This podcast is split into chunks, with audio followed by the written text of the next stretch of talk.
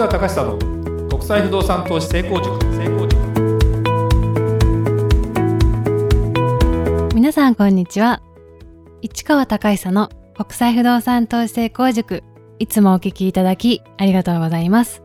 ナビゲーターの吉川良子です。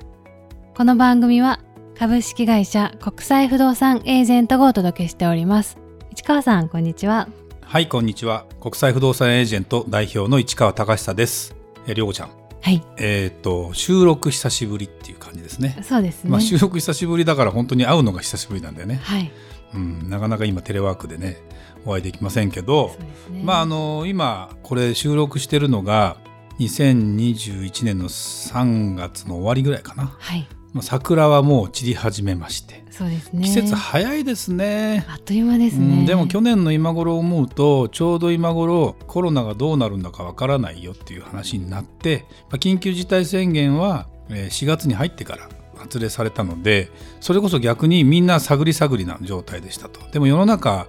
あれですね。あったかくなると人って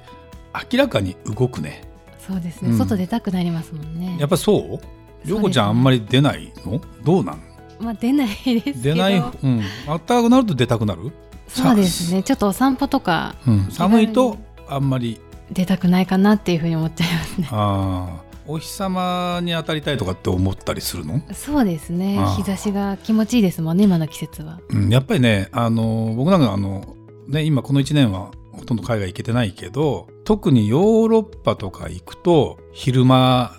天気のいい時の季節のいい時に、まあ、今日はあったかいなって日に公園にですねイギリスとかドイツとか人がいっぱいいてまあ、これコロナの前ね。で日日に当たってるというような感じなのか外に行ってるという感じなのか。でそもそもあのレストランなんかもお店の中で食べるよりも外で食べる人たちが多くてヨーロッパの人たちっていうのはそういう感じなんだなと思いながらもまああのやっぱりね寒い特に北の方行くイギリスとかドイツとかになると冬の日が短かったり寒さが日本よりもやっぱりちょっと寒かったりするのでその夏の間の太陽とかそういうのって非常に貴貴重なのかなっていう感じがすごくしますよね。そうですうねん、これがまたね東南アジアになるとまあ外にはいるけど暑くて人が動けないみたいな。これ4月ぐらいの東南アジアって一番暑いからね。4月で一番暑い。あの国によるんだけどねタイとかはちょうどね寒気から雨季に変わるタイミングなんですよ。だから寒気の最後の頃が一番暑いんですよ。で雨季になるとまた雨降ったりしてちょっとなんか涼しくなったりするんだけどそうなると人はね逆に動けない。あ の暑すぎて。だから、うんまあなんていうの外にはいるけど何もしてないみたいな、まあ、将棋指してるような昔の日本のさあの路地裏みたいない感じなんだけど若者がなんかいて何もしてないみたいなそんな感じだったりするけど、やっぱりそういうことを考えるとこれからまたねいい季節になってくるかなと、ね。まあ、コロナありますけどねはい、まあでも頑張っていきたいなと思いますね。はい。はい、えー本日は海外不動産投資をする投資家は何を考えているか共通することと人によって違うこととはというテーマで市川さんにお話をしていただきたいと思います。はい。まあねあの IPA 弊社はね、はい。海外不動産投資の手伝いを、まあ、してるということでで、まあ、僕もこの仕事をやってもう今8年目ぐらいになるのかな？何を考えているのかっていうか、まあ、はっきりとまあ一人一人もちろん違うんですよね。違うんだけどやっぱり共通してることは結構あってちょっとそのあたりの話をねまあこれから海外不動産投資をしたいなという方にとって参考になればなっていうような話をちょっとしたいなと思ってるんですけどはい。これね共通することって何でも共通するっつってもずーっと例えば10年前、えー5年前今でその共通してることでなおかつ変わらないっていう話っていうものよりは割とトレンドでそもそも共通してる人たちの感覚も変わってるって言った方がいいかもしれない。そうなんですうん、あのちょっと分かりにくいかもしれないけどまあ僕が海外不動産の仕事をつき始めたさっき言った8年ぐらいになるかなって話したけどその時にはそれより前の人なんかが言ってた話とかを総合して勉強すると海外不動産ってやるってる人っていうのは、まあ、あんまり、え一般的ではないなと。ですでに、え日本で不動産を持ってる人で、まあ、これちょっと2種類なんだけどあの海外に資産を移したい移したいでこれ、まあ、言い方をはあの言い方を変な言い方すると資産フライトというか要はうん税税務署に睨まれないようにしたいので海外に持ってっちゃえば分かんないんじゃないか的なところでやってる方も結構いた、そうなんですね。うん、いましたね。あのやっぱり 当局が追い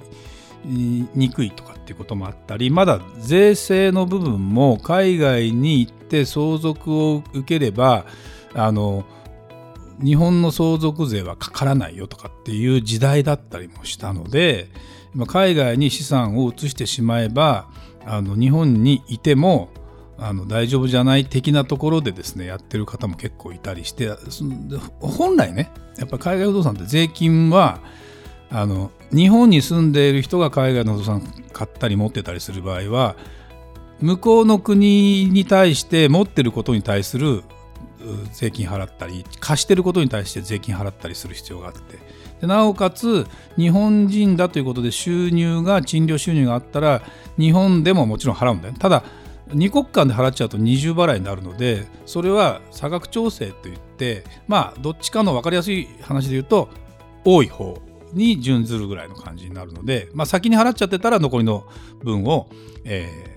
払え払えばいい。先に多めに払ってたら取り戻せるとか、まあ、いろんなやっぱりあの税制に関してはあるんだけど、まあ、国によってはですねそういう租税条約結んでなかったりするっていうこともあってそれで払わなくてもいいんじゃないかという人とか、まあ、極端なこと言うと払ってない人とかそういう人もいましたね。あのなんでかというとお客さんの方でそういう質問してくる人とかいろんな人がいてで僕らはさすがにあの税金払わなくていいですよっていうアドバイスは当然できない。そうですね。できない、できない。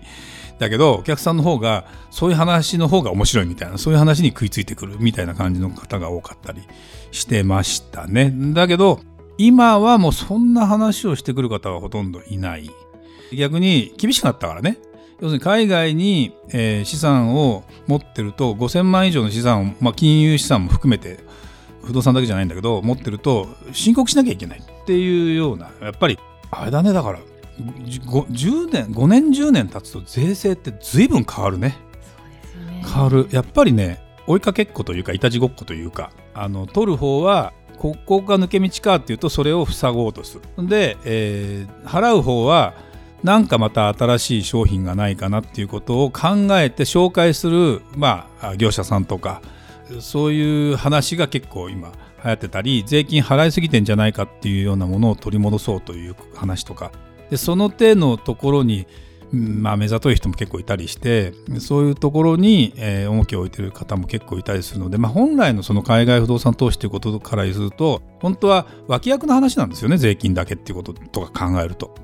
だからほんあのそういう意味では本当にじゃあそういう人がいい物件を買ってればいいけどそうじゃない物件を買ったりすると本当にそのまあ今弊社にも相談来てたりするけど売るに売れないとかね、うん、でそれはやっぱ国によって環境が違うというか置かれてる状況が違うのでそういう部分とかのマーケットとかの話も含めてやっぱり割と変わってきてるんじゃないかなっていうとこですかね。一つはねでもう一つ為替。円安なのか円高なのか。はい。によって海外不動産はあのどうなるんですかっていうのは当然あって分かりやすい話で言うとインバウンドという言葉で中国の人が日本の不動産を一気に買ってた時代がありましたと今ちょっとコロナでもあったり円安円とドルとの関係とか円と元との関係で言うと割と落ち着いちゃってるというか、えーいうのでそんなに動かないんだけど為替で動くっていうのは例えば1割日本人が海外の不動産買うときは円高になった方が得なわけはい。向こうのドルとか向こうのユーロとかに変えるときに同じ金額でも大きな金額買えるから。例えば1割日本の円が強くなれば1割安く買えるわけ。だからでそれがね結構この仕事やっててその動向によって左右されるのかなと思いながら見てるけどまあそこまで極端に今この何年かは触れたりもしてないのでえそんなに、えー、上下はしてないけどやっぱりあれかな。一気に円安に100例えば、まあ、ドルと中国の元って割とあの似てるので、えーまあ、完全連動じゃないけどほぼ連動してるような感じになってるので1ドルが120円超えてた時があってね。そうすると円安になりましたというと中国人からすると100円の時からすると2割安だと。105円ぐらいの時から2割安だってことで一気に買いに入ったりしてた。でじゃああの米ドルに関しては最近一気に、えー、円高円高になって100円切ったりするってことがなかなかないのででもやっぱりね1割ぐらいだとまだどうしようかなぐらいの感じですね。で2割ぐらいになると割と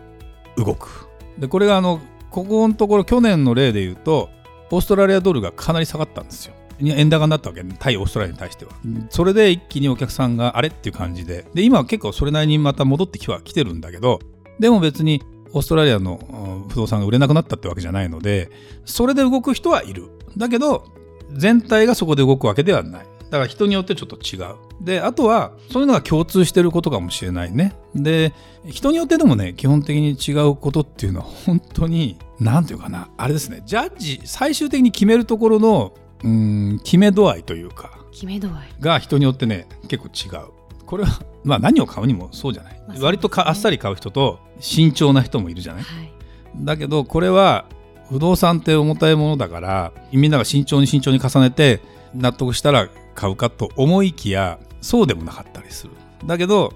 基本的にはやっぱり投資する意味と理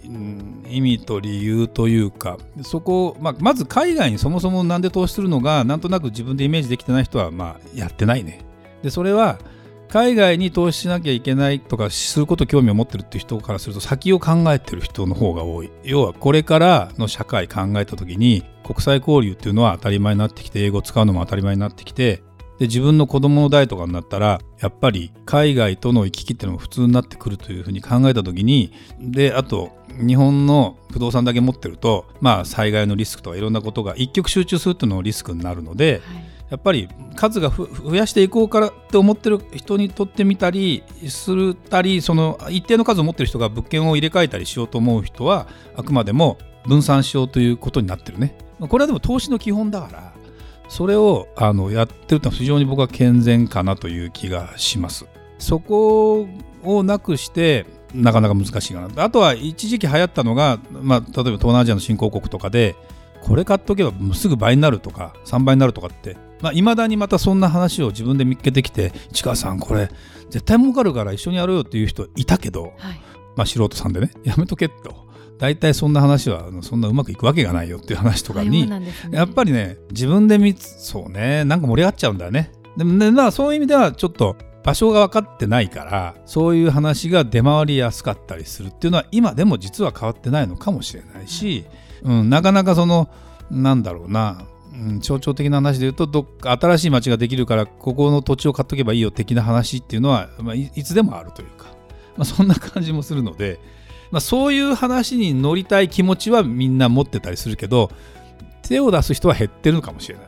やっぱり経験値を貯めてあのやっぱりこれやると失敗したのかなっていうような方からするともうちょっと懲りるじゃないけどさやっぱりいやそうだよね一見やってみてこれダメだったなと思うとちょっと考えるよね。考えちゃいますよね。うん、だからまあそれを思うとそんな感じになるのでそのさっき言った許容範囲っていうのはそこでも手出す人もいれば そこでやめとく人もいればそもそも何も反応しない人もいればっていうことだこれはもうだから人によって違うっていうかそもそも論の話なんでね。そうですねうん、だ海外不動産特有でまあそうだな、まあ、まとめを今日のまとめをしようと思うとその共通するってことは常にあるけど時代によって変わりますと。で人によって逆に人によって違うことは時代によっても変わんないかもしれない。なるほど、うん、慎重派の人はずっと慎重かもしれない。別にそれでも人生いいわけよ、はい、だって海外不動産買う買わなくたって生きていけるわけだし。そうですそうそうそうそう。だから面白いねそんな話でまとめるとね、はい、なんでまあそんな風にあのお伝えできればいいかなと、まあ、それを見た上でご自分でいろいろ判断をしていける分はしていったらいいんじゃないかなというふうに思いますね。はい。今日も楽しいお話ありがとうございました。それではまた次回お会いしましょう。ありがとうございました。ありがとうございました。